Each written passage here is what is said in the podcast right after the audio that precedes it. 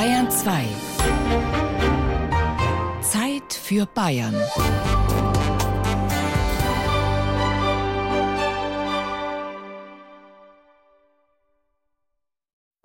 Bayern genießen. Langsam. Bayern genießen im April. Mit Gerald Huber.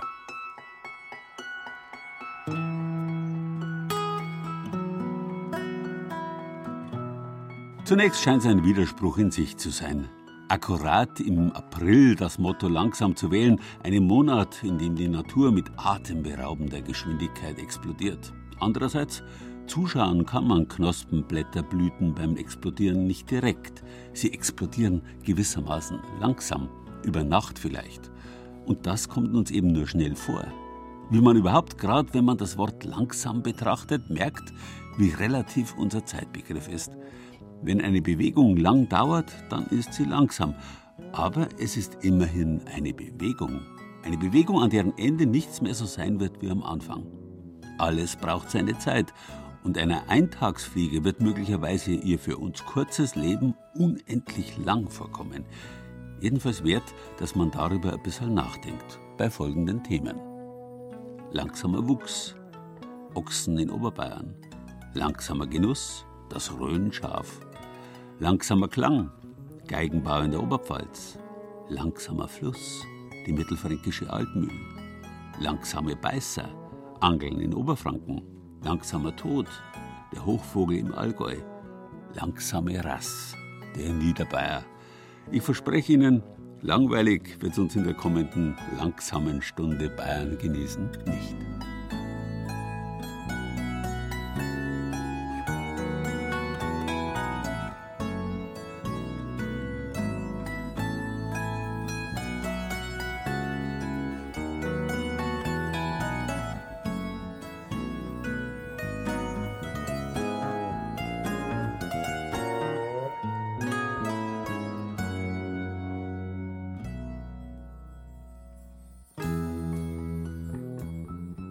Stier war in der Antike Symbol der Götter und ist so das Symboltier Europas geworden. Bekanntlich hat ja Europa, die Königstochter, auf dem Rücken des Zeus, der sich in einen Stier verwandelt hatte, den Bosporus bei Konstantinopel überquert, der Asien von Europa trennt. Die Sage hat einen wahren Kern. Das griechische Bosporos bedeutet Rinderfurt. In der Antike hat man große Rinderherden aus Asien nach Europa gebracht wobei man früher nicht unterschieden hat zwischen Stieren und Ochsen. Das heißt, man hat den Unterschied schon gekannt, aber nicht benannt. Ein Auerochse ist nicht kastriert und ein Ochsenzimmer muss auch nicht unbedingt von einem kastrierten Stier stammen. Tatsache aber ist, dass man ausgewachsene Stiere nicht mehr essen kann. Entweder sie werden als Stierkälber geschlachtet, im Europajargon heute Jungbullen genannt, oder sie werden kastriert womit aus einem stürmischen Stier ein sprichwörtlich langsamer Ochs wird, jeder Bewegung abhold. Früher hat's Ochsen in jedem Dorf gegeben. Danach sind sie so selten geworden, dass man für die beliebten Ochsenrennen eigens welche machen hat müssen.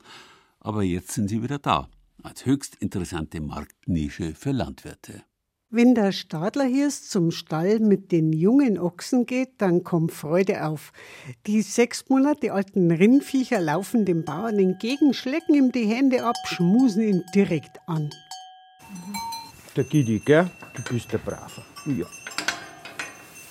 Ich von einem guten Nachbarn gekauft von mir. Die direkte Ansprechpartner, der Bauer, ob jetzt was fehlt beim Kaibi, ob er krank ist, das ist halt mir das Liebste, ich weiß schon. Wer ist das? Das ist der Hansel. Gell? Die heißen halt irgendwie auch ein bisschen so wie die Ballen heißen, wo ich sie her habe. Die hübschen Stierkälber mit den Locken zwischen den noch recht kleinen Hörnern wissen nicht, dass sie demnächst ihrer Männlichkeit beraubt werden. Und auch den Stadlerhirs, den Bauern, lässt dieser Vorgang bei allem Wirtschaftsdenken nicht kalt. Als Mo, wenn man zuschaut, ist es ein tragisches Unterfangen. Nein, ich meine, es ist eine ganz harmlose Geschichte. Die werden betäubt, also voll in Narkose gelegt und dann wird das außeroperiert. Und im Prinzip stehen die nach einer Stunde auf und fressen wieder. Also sie leiden jetzt halt nicht. Als Wesen ändern und das Ausschauen ändern und es ist einfach so, dass vom Gmiert viel ruhiger sind und einfach besser zu haben. Und besser zum Essen. Darüber später. Früher ist er ausschließlich deswegen kastriert worden, weil die Stiere zwar stark, aber oft recht wild waren und sogar nicht geeignet, ruhig und zuverlässig einen Karren oder Pflug zu ziehen. So ein testosteronloser Ochse dagegen ließ sich gut abrichten. Dafür wächst er aber viel langsamer. Im Vergleich zu einem normalen Stier oder Jungbullen wächst der Ochs einfach doppelt so lang, bis er das gleiche Körpergewicht kriegt, als wie aus einer herkömmlichen Mast, wo die ganzen Stierkeibe normal gemäßt werden. Sie sind grundsätzlich von ihrem Bewegungsapparat, wenn sie mal einen Platz haben zum Großen und das ist weit am Berg um, nachher bleiben sie da auch gern, weil sie doch so gemütlich sind, dass ein bisschen gestingert sind, dass vielleicht einmal wieder ein paar Meter runtergehen das ist halt so das langsame Gemüt und die Ruhe, wo die Viecher jetzt halt speziell so haben. Schon ziemlich ausgewachsen ist der Prachtochs in einem anderen Stall des wunderschönen denkmalgeschützten Gschwandlerhofes in Reitrein im Tegernseer Tal.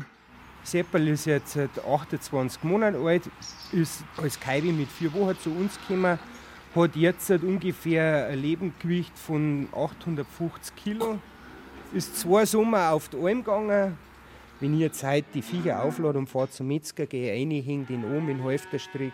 Und grundsätzlich meinen dann, so reisen wir an die Alm, weil wenn ein Viehwagen darf, darf an die Alm fahren. Die haben keinen Stress. Und das stressfreie Leben macht sich auch bei der Qualität des Fleisches bemerkbar. Es ist dunkelrot, feinfaserig, zart und saftig, schön marmoriert und hat ein kräftiges Aroma. Und das macht sich jeden Tag in der Küche vom Wirtshaus zum Zozen in Rottach-Egern breit, wo der Chef Sepp Bogner persönlich das Zepter, sprich den Kochlöffel, schwingt. So, gerade setzen wir wieder einen Ochsen an. Das ist jetzt der Schulter und ein Teil vom Hals. Der Bogner Sepp hat einen Ochsenschmorbraten mit Fleisch aus dem Hals und der flachen Schulter angesetzt. Das sind Teile, die normal nicht auf den Markt kommen. Vom Geschmack, meint der Zozenwirt, sind sie aber genauso gut wie die Filetstücke, wenn nicht sogar besser. Der Ochs macht's. Genau. Das ist halt, weil es langsam wachsen darf, diese Reife und keine Hormone mehr drin und damit entwickelt sich das Fleisch mit einem ganz besonderen Geschmack. Da brauchst du viel weniger Gewürz Wahrscheinlich liegt es ja am Futter und an die Grase, was alles kriegen oder sie auf allem dürfen. Oder das hat alles damit was zum tun. Und das macht der Freude, sowas zum Verkochen. Ich habe jetzt einmal eine da gehabt, die hat gesagt, ja, war wirklich nicht schlecht, aber wir haben sehr viel wegschneiden müssen. Ich habe gesagt, schauen Sie, das ist der Fehler. Das müssen Sie essen, weil Sie machen die Pharmaindustrie reich. Sie kaufen Nahrungsergänzungsmittel, weil er die Knirschern wettert oder weil die Knochen wettern. Und damit sind die so reich und unsere Viecher sind nichts mehr wert. Weil man alles essen darf vom Viech. Na, braucht jetzt die Massentierhaltung nicht. Genau so ist. Auf unserer Internetseite finden Sie eine kleine Auswahl von Bezugsadressen für dieses außergewöhnliche Fleisch, das sich die Bezeichnung Slow Food, langsames Essen, tatsächlich verdient hat. Der Schnee taut langsam weg, die Straßen, die werden frei. Die starre, kalte Zeit geht Gott sei Dank vorbei. Vergaser putzt und zusammenbaut, aber Schnee weiß jetzt pressiert. Hinaus aus der Garage, jetzt wird's erst einmal poliert. Du sitzt hinauf und lasst es so und denkst da momentan, gibt's nichts Schönes auf der Welt, wie Motorrad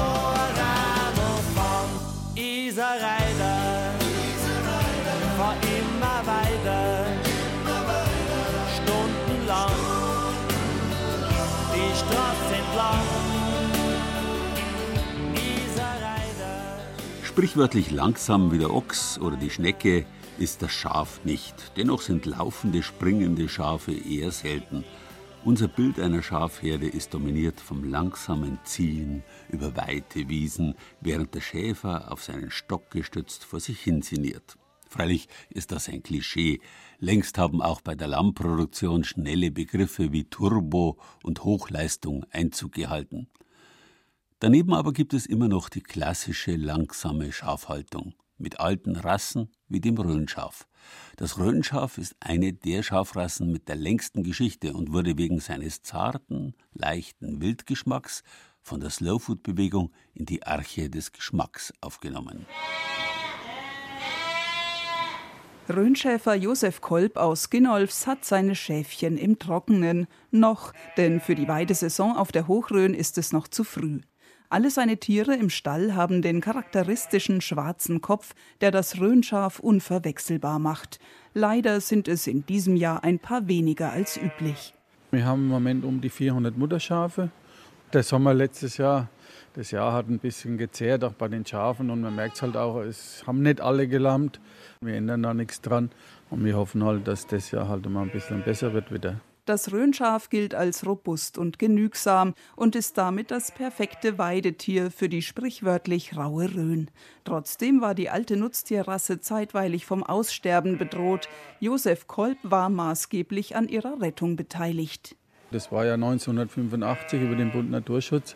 Da war ein Professor Dr. Gerhard Kneitz, der ja die Idee hatte, das Rhönschaf in der Rhön wieder heimisch zu machen und sich dafür eingesetzt hat. Und dann haben wir 40 Rhönschafe übernommen. Es wurde noch eine Fläche angekauft in Genos mit 30 Hektar.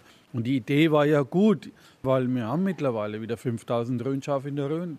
Es hat sich herauskristallisiert, dass halt diese Entwicklung, die ja jetzt schon fast 35 Jahre her ist, genau eigentlich zur richtigen Zeit losging. Das heißt Entwicklung zum Thema hin Landschaftspflege, regionale Erzeugung. Das Biosphärenreservat kam dann später.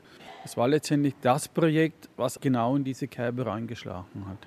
Heutzutage ist das Rhönschaf weder aus der Rhöner Landschaft noch aus der Rhöner Küche wegzudenken. Im Gasthof Dickers in Bischofsheim am Fuß des Kreuzbergs zum Beispiel steht Rhönlamm regelmäßig auf der Karte und die Gäste lieben es. Wir sind wirklich Rhönlamm-Fans. Wenn wir es kriegen, essen wir es. Es ist sehr zart, sehr geschmacksintensiv ja, einfach sehr gut. Super, wirklich gut. Diese landläufige Vorstellung der Menschen, dass ein Schaf nach altem Hammel schmeckt, das hat damit überhaupt gar nichts zu tun. Das ist butter, butterzart. Also es ist hervorragend. Gastwirt Klaus Vorndran, der auch die Initiative aus der Rhön für die Rhön vertritt, war einer der ersten, die konsequent Rhönlamm auf die Speisekarte setzten, aus Überzeugung. Es ist ein super Fleisch und es ist super im Geschmack Neuseeländer ist überhaupt kein Vergleich oder das Merino-Schaf ist eigentlich ein Fleischschaf, setzt schneller Fleisch an. Beim Rhönschaf ist es durch die Beweidung ganz anders, da es läuft viel und durch die Unmengen an wilden Kräutern oben auf der Hochrhön oder auch im Winter dann im Heu kriegt das Fleisch einen ganz anderen Geschmack. Und es ist eigentlich das, wie man sich Fleischwachstum vorstellen müsste in der ganzen Zukunft. Langsamer, weniger, aber dafür ein super Fleisch, gesund und natürlich von der Qualität top. Mit ihrer Begeisterung für das Rhönlamm stehen Klaus vorn dran und seine Gäste in einer vornehmen Tradition, denn schon Napoleon betrachtete es als Königin unter den Schafen. Das Rhönschaf hat den königlichen Titel Mouton de la Reine bekommen. Wie der Napoleon auf seinen Russlandfeldzug rückwärts über Thüringen gezogen ist, hat man ihm Rhönschaf zum Essen gegeben und er war so begeistert, dass er sich darauf jedes Jahr 50.000 Rhönschafe nach Paris treiben ließ. Und da will ich eigentlich wieder hin mit den Rhönern. Wenn wir 50.000 Rhönschafe wieder auf unseren Weiden haben, dann sind wir Gastronomen noch mehr zufrieden, weil dann können wir es eigentlich von Montag bis Sonntag auf die Speisekarte setzen. So ist es so, dass die Kunden sich weit vorneweg ihre Rhönschafgerichte bei uns reservieren lassen.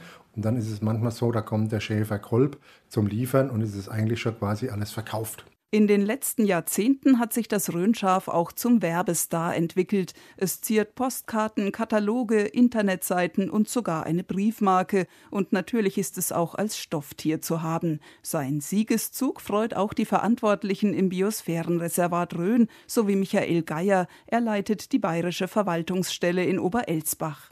Das Rhönschaf ist untrennbar mit der Erhaltung der Kulturlandschaft Rhön verbunden. Und es sieht gut aus. Das muss man einfach sagen. Es sieht gut aus. Schwarzer Kopf, weiße Wolle, nackerte Füße. Also es macht was her. Es schmeckt auch gut. Das Rhönschaf ist ein Imageträger für die Rhön, den man besser nicht konstruieren kann. Darum werden wir beneidet in anderen Regionen Deutschlands, in anderen Biosphärenreservaten. Dass die Rasse demnächst aussterben könnte, muss heute jedenfalls niemand mehr befürchten. Und das erfüllt auch den Rhönschaf-Pionier Josef Kolb mit Stolz. Es hat sich sehr viel getan, wir haben sehr viel erreicht. Und wir machen ja eigentlich was, was der ganzen Region zugutekommt. Und mein persönliches Anliegen ist, dass es so weitergeht. Jüngster Schafpassagier in der Slowfood-Arche ist übrigens wieder ein Franke, das sogenannte Coburger Fuchsschaf. Es wäre, ähnlich wie das Rhönschaf, beinahe ausgestorben. Unter anderem auch deswegen, weil man lang mit seiner Wolle nicht viel anzufangen wusste. Das Fuchsschaf hat nämlich ein rötlich schimmerndes Fell, das man früher golden genannt hat. Ja, das goldene Vlies gibt's tatsächlich. Im 20. Jahrhundert aber sollte Wolle weiß sein. Das Fuchsschaf hat wie das Rhönschaf daher eher zufällig überlebt. Heute ist es wieder gefragt. Informationen zu beiden und Bezugsadressen finden Sie auf unserer Bayern genesen Internetseite.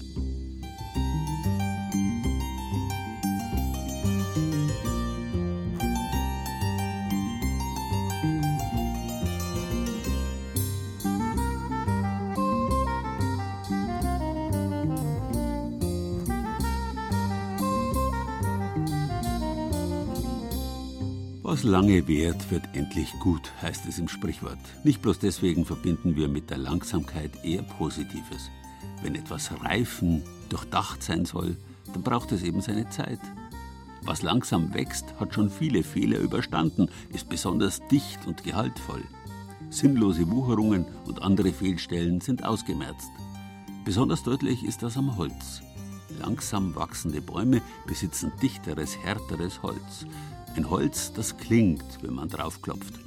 Schon früh haben sich Instrumentenbauer diese Eigenschaften zunutze gemacht und sie im Lauf der Zeit langsam zur Perfektion entwickelt. Wie beim Instrumentenbau Langsamkeit überhaupt eine große Rolle spielt. Beim Geigenbaumeister Helmut Pöser am Regensburger Heidplatz zum Beispiel. Schon der Geruch ist überwältigend. Es riecht nach Holz und Leim. Und dann erst die vielen Instrumente. Die ganze Werkstatt hängt im wahrsten Sinne des Wortes voller Geigen. Eine Mitarbeiterin macht gerade den Boden für eine neue Geige und das dauert. Das wird jetzt der Boden, da wird die Wölbung gerade gemacht. Die wird aus dem vollen Holz rausgearbeitet. Und das ist ganz wichtig, dass das sehr, sehr harmonisch läuft, die ganze Sache. Ne?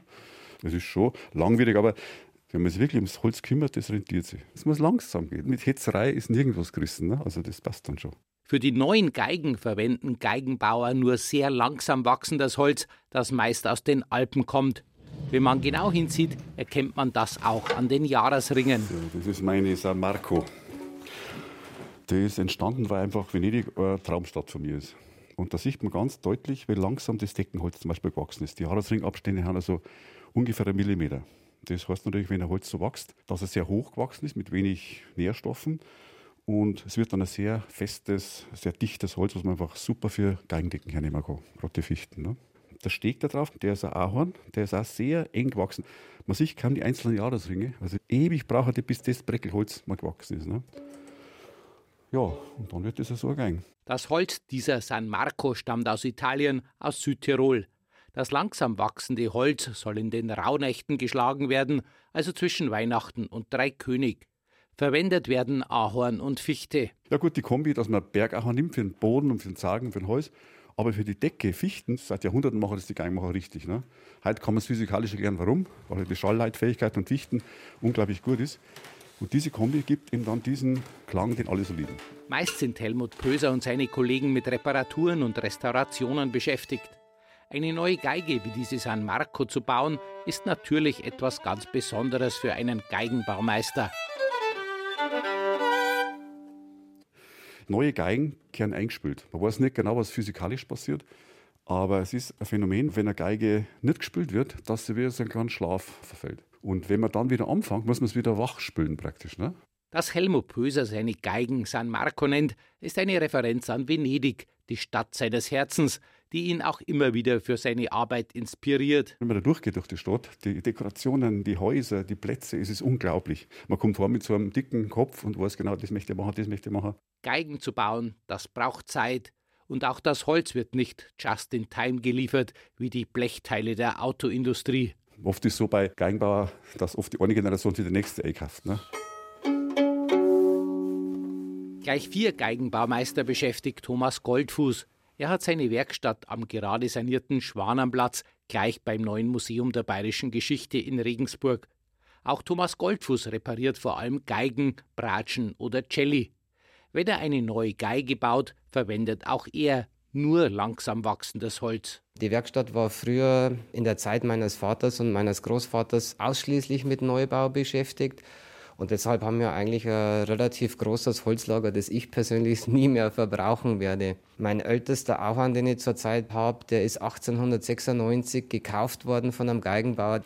Aber so im Schnitt sind unsere Hölzer alle zwischen 20 und 50 Jahre gelagert. Das Holz, das von speziellen Tonholzhändlern gekauft wird, muss auch professionell gelagert werden, damit keine Schädlinge in das wertvolle Rohmaterial kommen. Gute Geigen klingen nicht nur gut, sie halten auch ewig.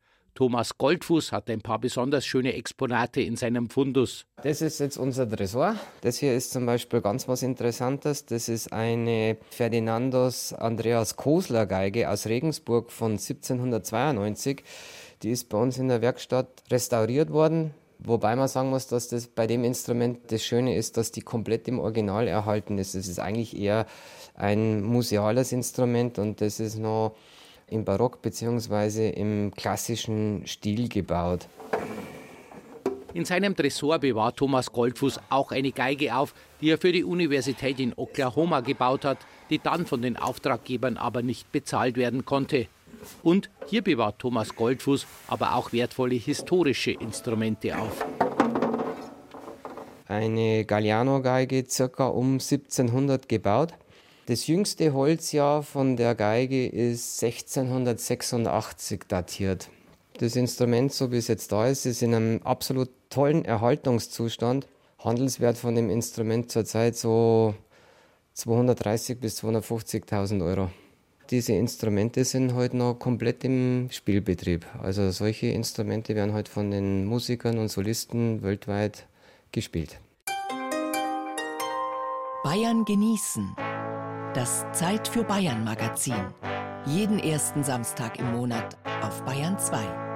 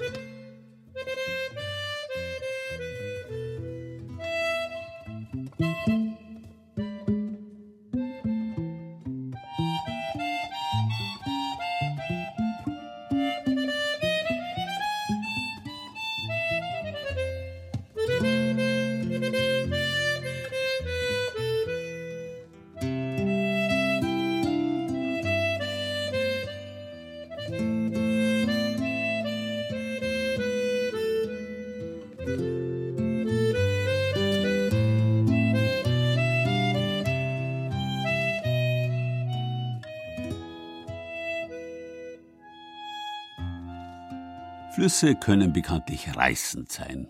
Oft sind sie das aber nur am Anfang. Danach strömen sie, fließen, treiben dahin.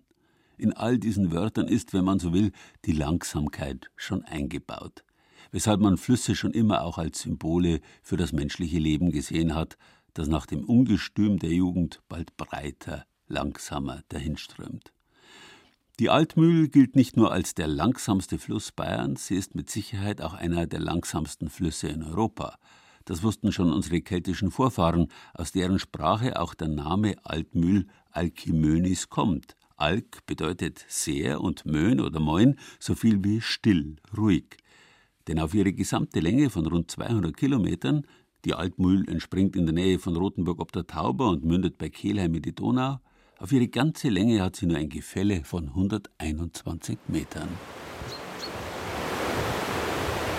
Moment mal. Irgendetwas stimmt hier nicht. Ich habe mit einem kleinen dahinplätschernden Bach gerechnet. Und dann das. Ja, wir stehen in Hagenacker. Es ist an der Altmühl zwischen Dollenstein und Sollenhofen. Und hier an der Stelle kann man eigentlich alles erleben, was den Naturpark Altmühltal ausmacht. Christoph Würflein, der Geschäftsführer des Naturparks Altmühltal, schaut mit Freude auf die vorbeirauschenden Wassermassen. Die Stelle, an der wir stehen, ist ein ehemaliges Mühlenwehr. In einer heute nicht mehr existenten Hammermühle wurde hier über viele Jahrzehnte lang dank der Wasserkraft Eisen bearbeitet. An dieser aufgestauten Wasserschwelle fließt die Altmühl recht schnell, ganz untypisch für sie. Es ist eine Lebensader. Die Altmühl wurde schon immer genutzt, selbst für Transportzwecke als Energiequelle. Die Altmühl hat aber auch seit Urzeiten einfach die Menschen entlang dieses Tales verbunden und es gilt auch heute noch im Naturpark Altmühltal. Wir sind ja in vier Regierungsbezirken, sieben Landkreisen und die Altmühl ist ein verbindendes Element das auch letztendlich dazu geführt hat, dass man den Naturpark gegründet hat, um über sozusagen das Kirchturmdenken hinweg ein großes Tourismusgebiet, aber auch ein Landschaftsschutzgebiet zu entwickeln. Bereits seit 50 Jahren setzt sich der Verein Naturpark Altmühltal dafür ein, die einzigartige Naturlandschaft entlang der Altmühl zu erhalten, nachhaltig zu entwickeln und den Besuchern auf vielfältige Weise näher zu bringen.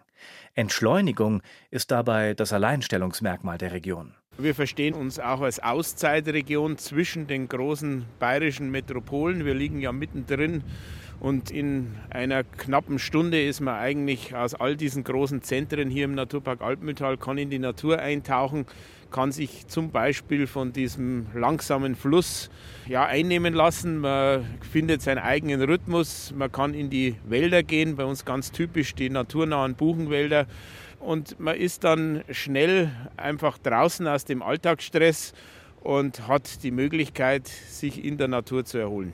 Das alles passt zum Prinzip des sanften Tourismus, das einem hier ständig begegnet.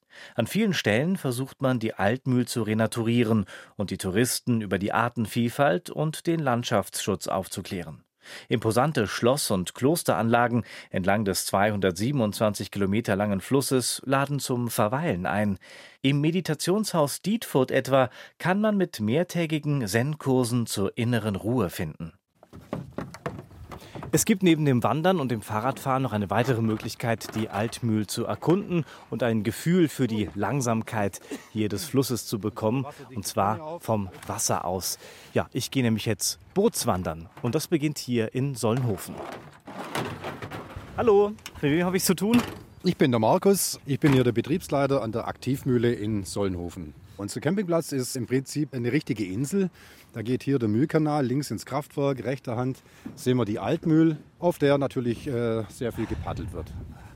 So, ja, Markus lässt jetzt hier das Boot gerade zu Wasser. Und ich habe hier quasi die Tonne mit unseren Wertsachen hier drin. Kannst du dich nach vorne setzen? So, der hinten sitzt, macht die Richtung, ne? Genau. Und lächeln? Lächeln auch noch. Okay, also wir sind jetzt schon auf der Altmühl. Es strömt mir entgegen, aber es ist äh, eigentlich ganz gemächlich hier. So, jetzt sind wir in der Hauptströmung. Jetzt kannst du eigentlich aufhören zu paddeln und bloß noch erstmal die Natur genießen. Wir machen ja jetzt keine Geschwindigkeit. Ich habe trotzdem das Gefühl, es ist schon ganz okay. Ja, im Moment geht die Altmühl so mit circa 6 Kilometer dahin, also 6 km/h. Das ja. bedeutet, das ist so, wie wenn man guten Schrittes vorwärts geht, ist auch in etwa 6 km/h. Okay. Warum kann ich denn hier als Familie auch ganz gut paddeln? Also die Altmühle ist für, ich sag mal, ältere Leute, für Familien deshalb ideal, weil erstens sehr ruhig fließend, also sind keine gefährlichen Strömungen dabei. Zum anderen ist es größtenteils Stehrevier, dabei sprechen wir zwischen Knie und Hüfttief. Wenn jemals das Boot kippen sollte, was selten vorkommt, oder dass man reinfällt, dann können auch kleine Kinder jederzeit stehen. Rechte Hand oben da befindet sich die Teufelskanzel. Die Teufelskanzel war früher ein Ritualplatz der Kelten. Daher kommt auch der Name der Altmühl. Das heißt aus dem Keltischen Alkmona, bedeutet aber sinngemäß ruhiger Fluss oder stilles Wasser. Daher kommt der Name der Altmühl, also eigentlich von den Kelten. Da war gerade eine Bisamratte. Und wenn man einfach nur mal sich treiben lässt und die Augen offen hält, kann man so viele schöne Tiere sehen. Das hier ist eine klassische Biberrutsche. Da krabbelt er hoch mit seinen Krallen und wenn er dann wieder ins Wasser geht, dann legt er sich einfach auf den Bauch und rutscht runter mit einem riesen Platsch. Und deshalb Biberrutsche. Ja, also mir gefällt es so gut, dass ich mir auch gut vorstellen könnte, jetzt ein paar Tage unterwegs zu sein. Also ich bin da mal raus. Tschüss. Entspannung pur. Auf unserer Bayern genießen Seite finden Sie Informationen zum Naturpark Altmühltal im Allgemeinen und zum Paddeln im Besonderen.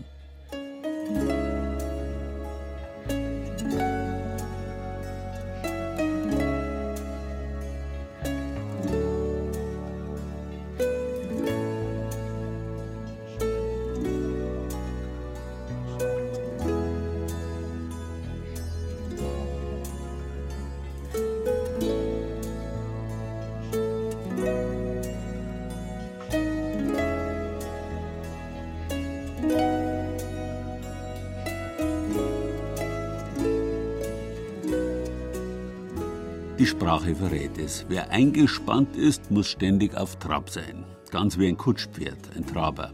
Erst wenn das Pferd ausgespannt wird, darf es gemächlich grasen und setzt dabei langsam einen Fuß vor den anderen. So sehnt sich auch unser einer nach dem Ausspannen, nach Entspannung. Ideal ist, wenn beides sich im Leben des Menschen abwechselt. Denn das ist ja das Paradoxe. Wer immer nur ausspannt, dessen Leben scheint im Moment langsam zu fließen, langweilig zu sein. Im Rückblick aber ist es so schnell vorbei, als wäre nichts gewesen. Fast schon symbolhaft für den Wechsel zwischen Anspannung und Ausspannen ist das Angeln. Beim Angeln sind hektische Bewegungen fehl am Platz. Wer erfolgreich sein will, muss es langsam angehen lassen. Wenn der Fisch allerdings beißt, vielleicht sogar ein kapitales Exemplar, dann ist Konzentration und Schnelligkeit angesagt. Wenn es am anderen Ende der Angel zappelt, vergeht die Zeit wie im Flug. Bis dahin aber kann Stunde um Stunde vergehen, Zeit, die langsam verfließt, Zeit, die Raum schafft, um in Ruhe nachzudenken, Zeit, die sich auch wie ein Kaugummi ziehen kann, wenn rein gar nichts passiert. Die Unbilden des Wetters scheuen Angler nicht. Tapfer und stets gelassen bauen sie ihr Angelgerät auch dann auf, wenn es nicht unbedingt Freizeitwetter hat. 4 Grad Außentemperatur und grauer Himmel. Der Wind bläst, Regen kommt aus allen Richtungen. Friedrich Schmauser vom Bezirksfischereiverband Oberfranken ist hart im Nehmen. Das ist jetzt nicht gerade eine Witterung, die man sich als Angler wünscht. Ne? Also ohne Wind wird es dann noch gehen. Aber man nimmt sich ja teilweise vor und wenn man den Vorsatz hat, dann geht man auch raus. Dann sitze ich halt hier, dann lasse ich mal wegen den Wind um die Nase wehen. Bei Bad Staffelstein liegt, mitten im Obermaingebiet, der kleine Angersee mit einer Fläche von überschaubaren 3,4 Hektar. Am Ufer haben Friedrich Schmauser und Horst Schramm, der Vorsitzende des Anglerclubs Lichtenfels-Staffelstein, Ruten, Regenschirm und Klappstuhl, ihr Angelgerät aufgebaut. Zügig und konzentriert, aber nicht hektisch. Friedrich Schmauser öffnet eine tragbare, aufklappbare Holzbox, die an ein übergroßes Nähkästchen mit vielen Fächern erinnert und bereitet das Lockmittel für die zu fangenden Fische vor. Das sind Futterkörbchen. Die kommen mit an die Rune, werden befüllt, dienen gleichzeitig als Gewicht beim Rauswerfen und der Inhalt, der löst sich dann im Wasser auf und lockt die Fische an man sollte es ruhig angehen lassen. Ich habe ja dann noch genügend Zeit. Ein paar Minuten auf und runter spielen ja da keine Rolle. Horst Schramm weiß genau, was sich im Angersee fischen lässt. Da hier sind alle Fischarten drin. Weißfische sind Karpfen drin, sind Schleien drin. Und das äh, Größte, was wir hier haben, sind Waller, sind Welse. Und die werden bis zu 1,50 Meter groß. Nach der Fischart richtet es sich, welche Route und welchen Köder die Angler benutzen. Friedrich Schmauser ist ein Angler, der lieber an den Ufern entlangläuft und somit verschiedene Stellen abfischt. Anders Horst Schramm. Er bevorzugt das Sitzangeln, bleibt an einem Ort, selbst dann, wenn der Regen auf den großen dunkelgrünen Anglerschirm trommelt. Beißt der Fisch und zieht er an der Schnur, rattert die Angelrolle los. Sitzangler verbringen gerne mal den ganzen Tag am See. Nichts scheint sie aus der Ruhe bringen zu können. Was macht es mit einem, wenn man da jetzt stundenlang ja, sitzt? Sehen Sie, sehen Sie? Zwei Gänse. Gucken Sie mal da rüber. Die, die Gänse, die Enten. Oder man sitzt da früh und dann kommt der Eisvogel, setzt sich auf die Rudenspitze. Das sind Momente, wo man sagt, Mensch, das ist was, das ist es. Ne? Da vergisst man dann wieder die Spannung, äh, wo man sagt, äh, wann beißt denn endlich jetzt? Man fiebert da nicht mehr und auf einmal bewegt sich die Rute, dann kommt wieder neues Adrenalin. Angeln ist ein Wechselspiel. In den langen Phasen der Entschleunigung genießen die Angler die Natur. Sie erleben, wie frühmorgens über der mächtigen Basilika 14 Heiligen die Sonne aufgeht und wie sie abends über dem ehemaligen Kloster Banz wieder untergeht. Ein langer, gemütlicher Angeltag, an dem man urplötzlich von 0 auf 100 unter Strom steht, weil es am anderen Ende der Route zappelt. Welcher Fisch hat wohl angebissen und bekomme ich den Fisch auch raus? Doch die Angler geben zu, mit der Entspannung und dem alles absacken lassen klappt es nicht immer. Zum Beispiel, wenn sich partout kein Fisch anlocken lässt und sich beim Angler Trübsinn einschleicht. Dann beginnen die Gedanken zu kreisen. Zum Beispiel um Unerledigtes, das zu Hause wartet. Horst Schramm sagt: Dann sitzt man im Wasser und dann sitzt man eine Stunde und es tut sich nichts. Da sagt man, Mensch, daheim ist meine Zeit besser angebracht. Und dann packt man zusammen und dann fährt man halt heim. Ne? Ob mir selbst ein wenig Entschleunigung gelingt und ich vielleicht gar einen kapitalen Fisch fange? Ich versuche es zumindest. Horst Schramm bringt die Finger meiner rechten Hand an der Angel in Stellung und biegt die Finger sanft zurecht. Mit dem Zeigefinger fixiere ich die dünne Angelschnur. Ich nehme mit dem Finger ja. die Schnur. Nicht, nicht so weit hinten, Nicht so mehr, weit. mehr vorn, Aha, schön an der okay. Spitze. Ich, ich tue mir das um. So, und jetzt ausholen. Nach hinten. Und mit Schwung Ja, vor. ja. Oh, 100 Punkte. Wahnsinn, 40 Wahnsinn. 40 Meter. Wahnsinn. Das waren 20, 25 Meter. Perfekt. Zugegeben, es war mein zweiter Versuch. Kurz vorher habe ich den Köder gerade mal drei, vier Meter weit in den See hineinwerfen können. Das Anglerglück ist mir nicht hold. Und auch Friedrich Schmauser und Horst Schramm gehen leer aus. Ein frisch gefangener Fisch landet abends also nicht auf dem Teller. Meine Geduld hat der Angelversuch schon ein wenig auf die Probe gestellt, beim Warten darauf, dass ein Fisch anbeißt. Genossen habe ich die Momente der Verlangsamung trotzdem. Die Gelassenheit des Anglers. Fotos des Selbstversuchs gibt's auf unserer Internetseite unter bayern2.de. Da finden Sie auch ein Rezept für mit Weißfisch gefüllte rote Paprika.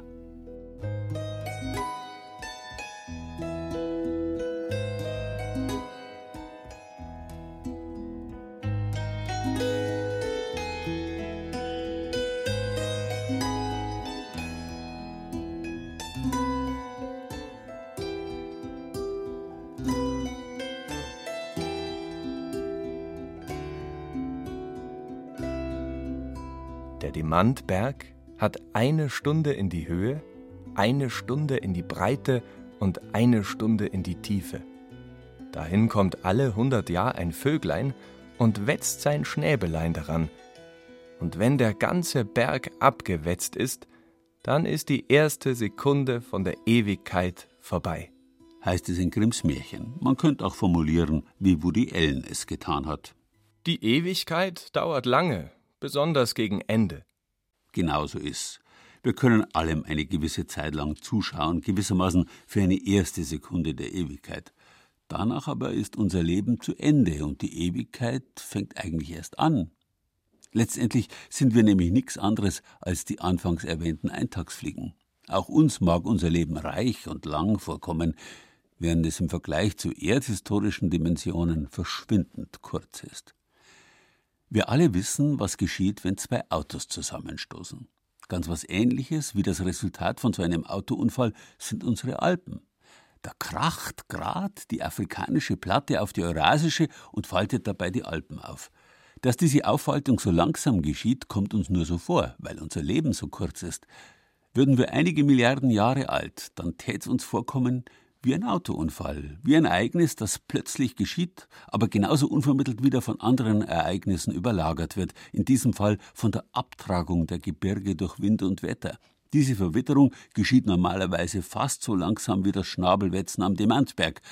Manchmal aber passiert es schneller, wie derzeit am Hochvogel im Allgäu zu beobachten. Der bricht nämlich gerade auseinander. Langsam, aber in vergleichsweise rasender Geschwindigkeit. Das ist so, so ein Spalt, der da wirklich am Gipfelkreuz dann untergeht. Bleibt halt zum Hoffen, dass das Kreuz und der, und der Gipfel so noch, oder zumindest der eine Teil, einfach so bleibt, wie es ist. Aber dann sieht es natürlich trotzdem ganz anders aus. Dann geht es natürlich gleich nach dem Gipfel senkrecht runter. Christoph Erd war schon oft oben auf dem Hochvogel.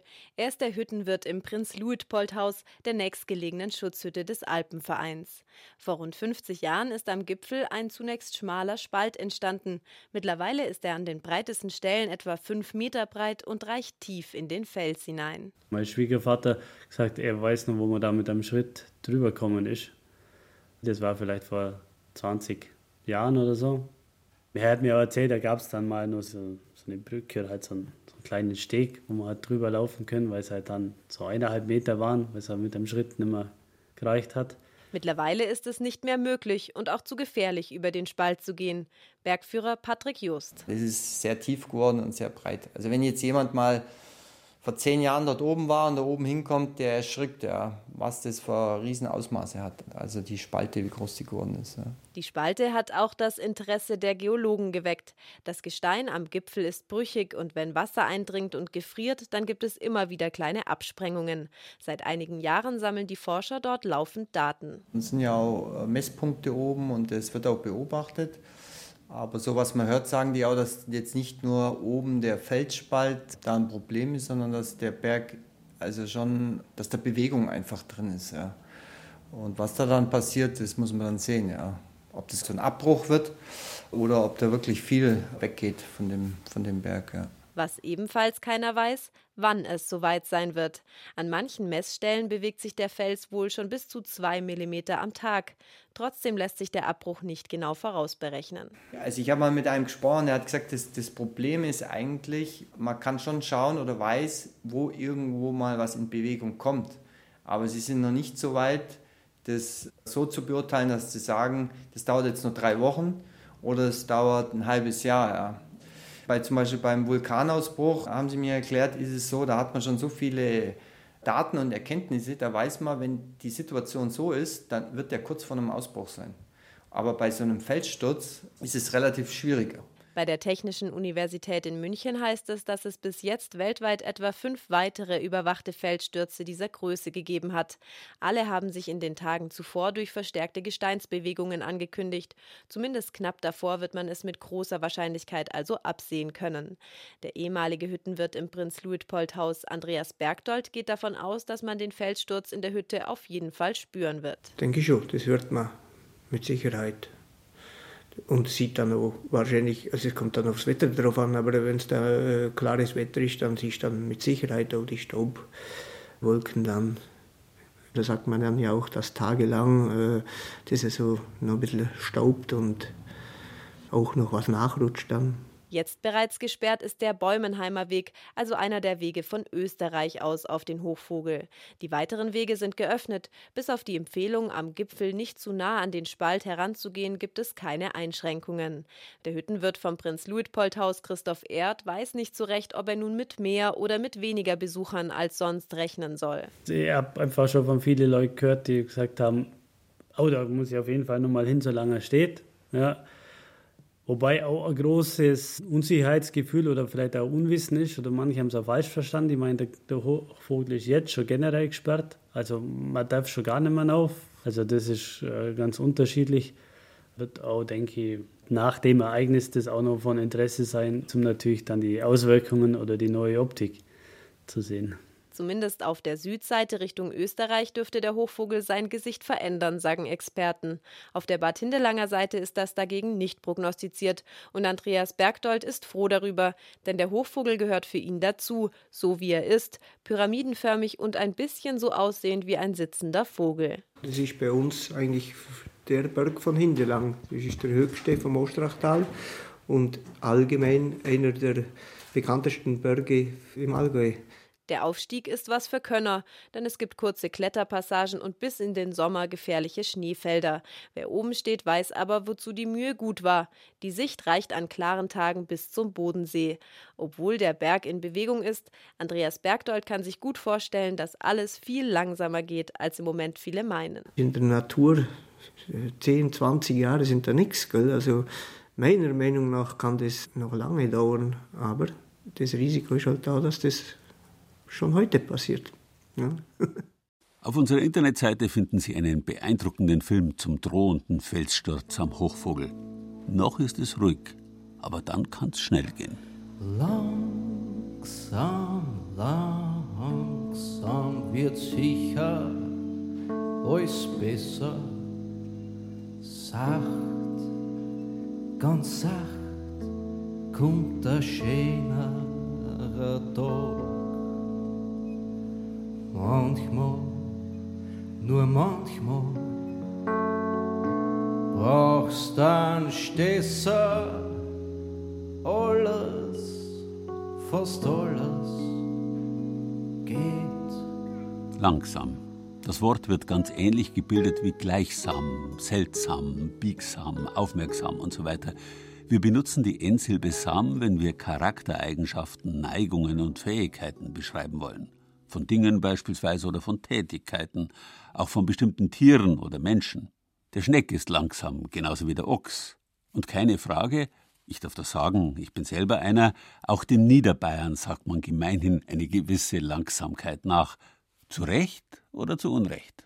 Was passiert, wenn man als Reporter einen Niederbayern nach einem Allerweltsthema fragt, zum Beispiel, ob er Schnee im Winter schön findet? Dann kommen auf jeden Fall kurze Antworten. Ich freue mich am Schnee. Wenn es weiß ist, das gehört dazu irgendwann. Ach, schön, ganz schön. Für mich ist die schönste Jahreszeit vom ganzen Jahr. Absolut. Deutlich mehr Worte zum selben Thema liefern nicht Niederbayern. Urlauber zum Beispiel. Es ist wunderschön. Und diese Höhenläufe, ich habe mich eigentlich in diese Höhenläufe verliebt. Ich bin nicht zum ersten Mal hier.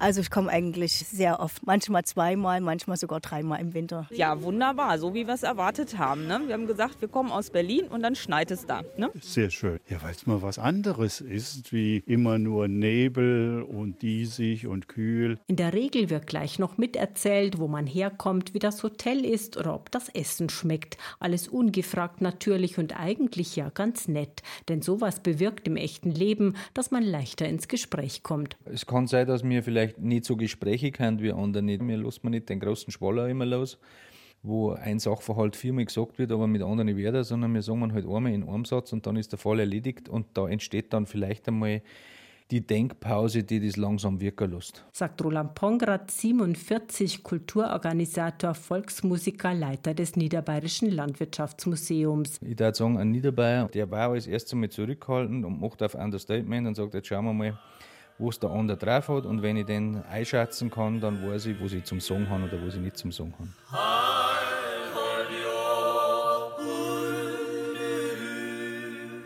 Der Niederbayer jodelt sogar langsamer. Sein Jodler in der Volksmusik, das ist die sogenannte Ari oder Arie, die gibt's nur hier. Während der Jodler in die Alpen auf und an geht und Wechsel von Brust in Kopfstimme in einer Tour ist, geht es bei der Arie eher ganz getragen vor sich. Äh, da haben keine großen Tonsprünge drin.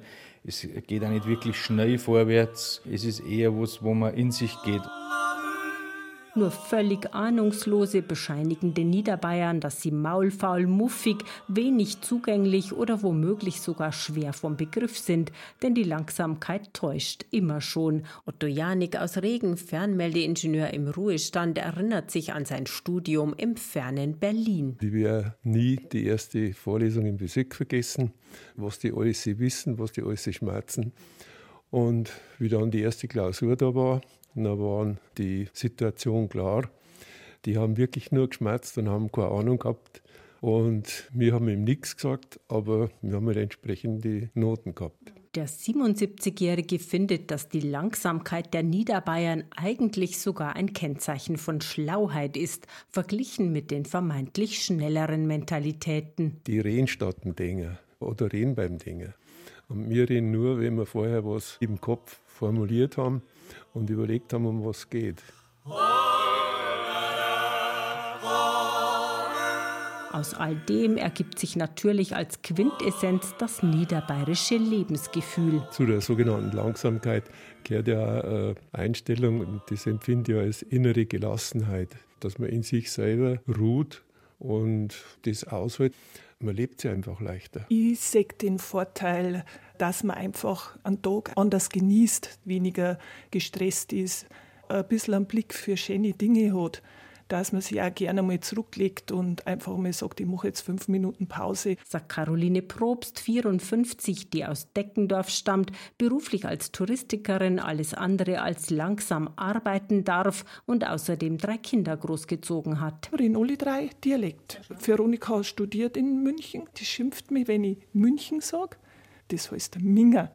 Mama, du preiselst schon wieder. Überflüssig zu sagen, dass niederbayerische Kinder und Jugendliche heutzutage bewusster, längst nicht mehr so verschämt wie frühere Generationen und bis hin zu Textnachrichten auf ihrem Handy am Dialekt und am Niederbayerntum festhalten. Ich bin auch voll stolz dabei, dass wir halt hierher kommen und das kann man auch zeigen. Ich finde unsere Menschen dann herzlicher als die hochdeutschen Personen. Ich bin schon stolz drauf, weil es ist meine Sprache und das mag ich ja sprechen und ich möchte jetzt nicht Hochdeutsch schreien wie die anderen, weil ich finde da, dass man mehr auffällt. Auffallen im Einheitsbrei, so wie der niederbayerische Politiker Aiwanger mit seinem Opfelsoft, das niederbayerische A als Markenzeichen. Die niederbayerische Langsamkeit wird sicher auch bald entdeckt, denn Neudeutsch heißt sie Entschleunigung, kann man heutzutage teuer bezahlen in Yogastunden und Wellnesshotels, bei Mentaltrainern oder in Entspannungskursen oder man fährt nach Niederbayern. Wo sonst gibt es noch sowas? man kann mal eine Situation erleben, wo drei oder vier Leute an einem Tisch sitzen und man unterhält sich und dann ist tatsächlich einmal eine Minute oder zwei nichts. Das gibt es ja praktisch in der Welt gar nicht mehr, dass nichts geschmerzt wird. Bei vielen anderen habe ich immer den Eindruck, da muss jetzt gleich wieder Aktion sein, weil man die Stille praktisch nicht aushält. Und das packt der Niederbayer leichter und das finde ich ganz gut. Also. So gesehen liegen die Niederbayern also im Trend, aber das wiederum ist ihnen schon wieder zu viel der Hektik.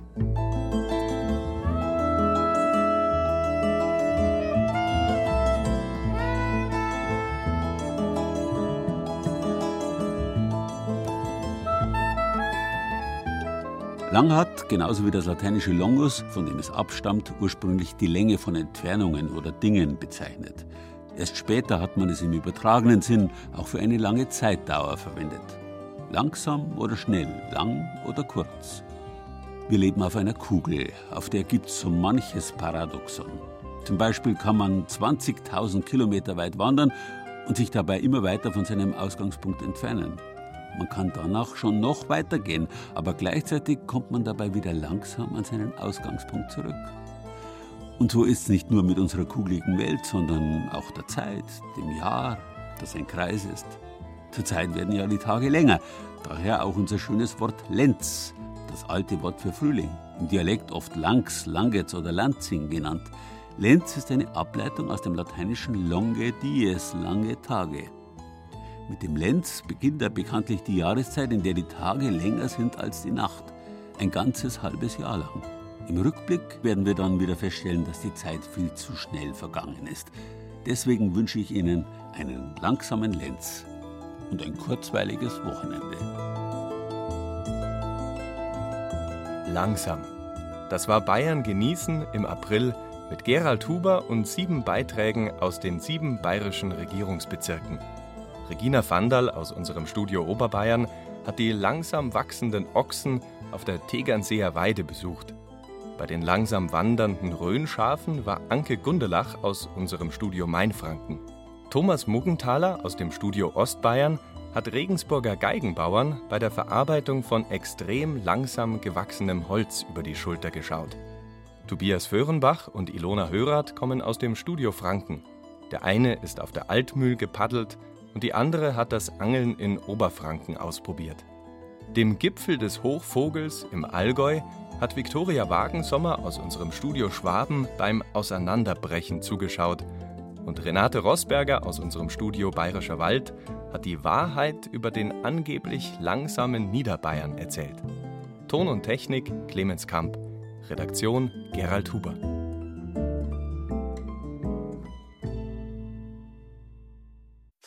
Wenn Ihnen dieser Podcast gefällt, empfehlen wir Man sagt nicht Valentin, sondern Valentin. Karl Valentin, der Pflichtpodcast für alle Fans von Karl Valentin und Liesel Karstadt und alle, die es werden wollen. Mit Originalsketchen, Zitaten und Gesprächen mit Valentin-Experten. Da sind wir dann halt froh um Valentin, gell, weil wir dann sehen, dass, äh, sag ich jetzt mal, Bayern auch nicht bloß ja, Schurplatteln, jodelnd da irgendwelche bläden Witze machen, sondern auch einmal saudumm daherreden können. Den Podcast gibt es unter bayern2.de slash Karl Valentin und überall, wo es Podcasts gibt.